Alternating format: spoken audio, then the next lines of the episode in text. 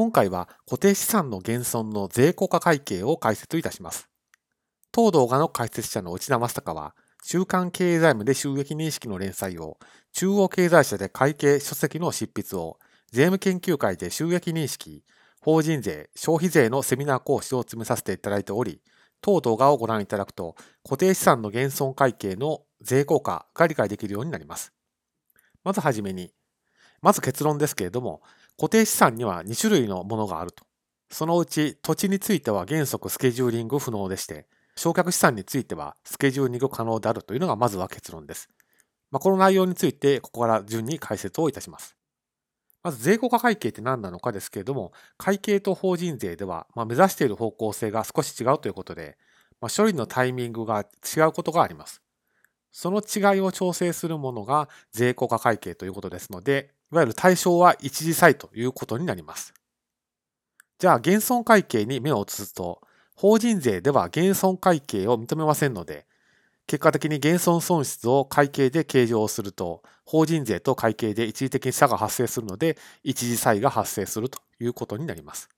税効果会計では、スケジューリングという用語が使われますけれども、スケジューリングについてこちらのスライドで解説をいたします。まず、えー、税効果会計の会計基準では、一時差異がいつ解消するかに応じて、計上していい金額を変えていると、まあ、そういった特徴があります。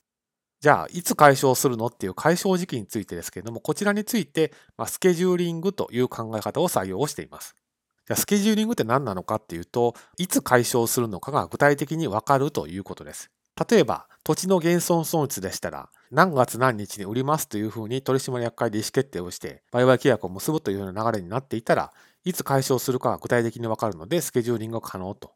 いうような考え方です。それではそれぞれの減損損失について具体的に見ていきます。まず、土地の減損損失ですけれども、土地の減損損失を計上すると、減損会計を適用している会計と、減損会計を適用しない法人税では差が発生することになります。ですから、一時差異が発生します。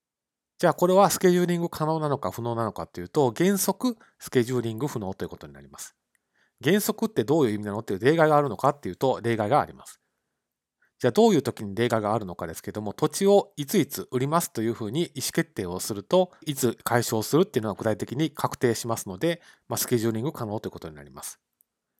売るっていうような方針を決めていないのであれば、土地の母価が会計と法人税でずれたままとなって、売らない限りはずっと解消しないことになります。ですから、原則スケジューリング不能ということになります。だから、なぜスケジューリング不能なのかというと、売るまで損失が法人税は確定しないから、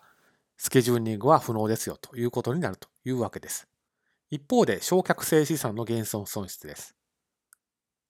こちらの場合も、例えば建物の減損損失を計上すると、減損会計を適用している会計と、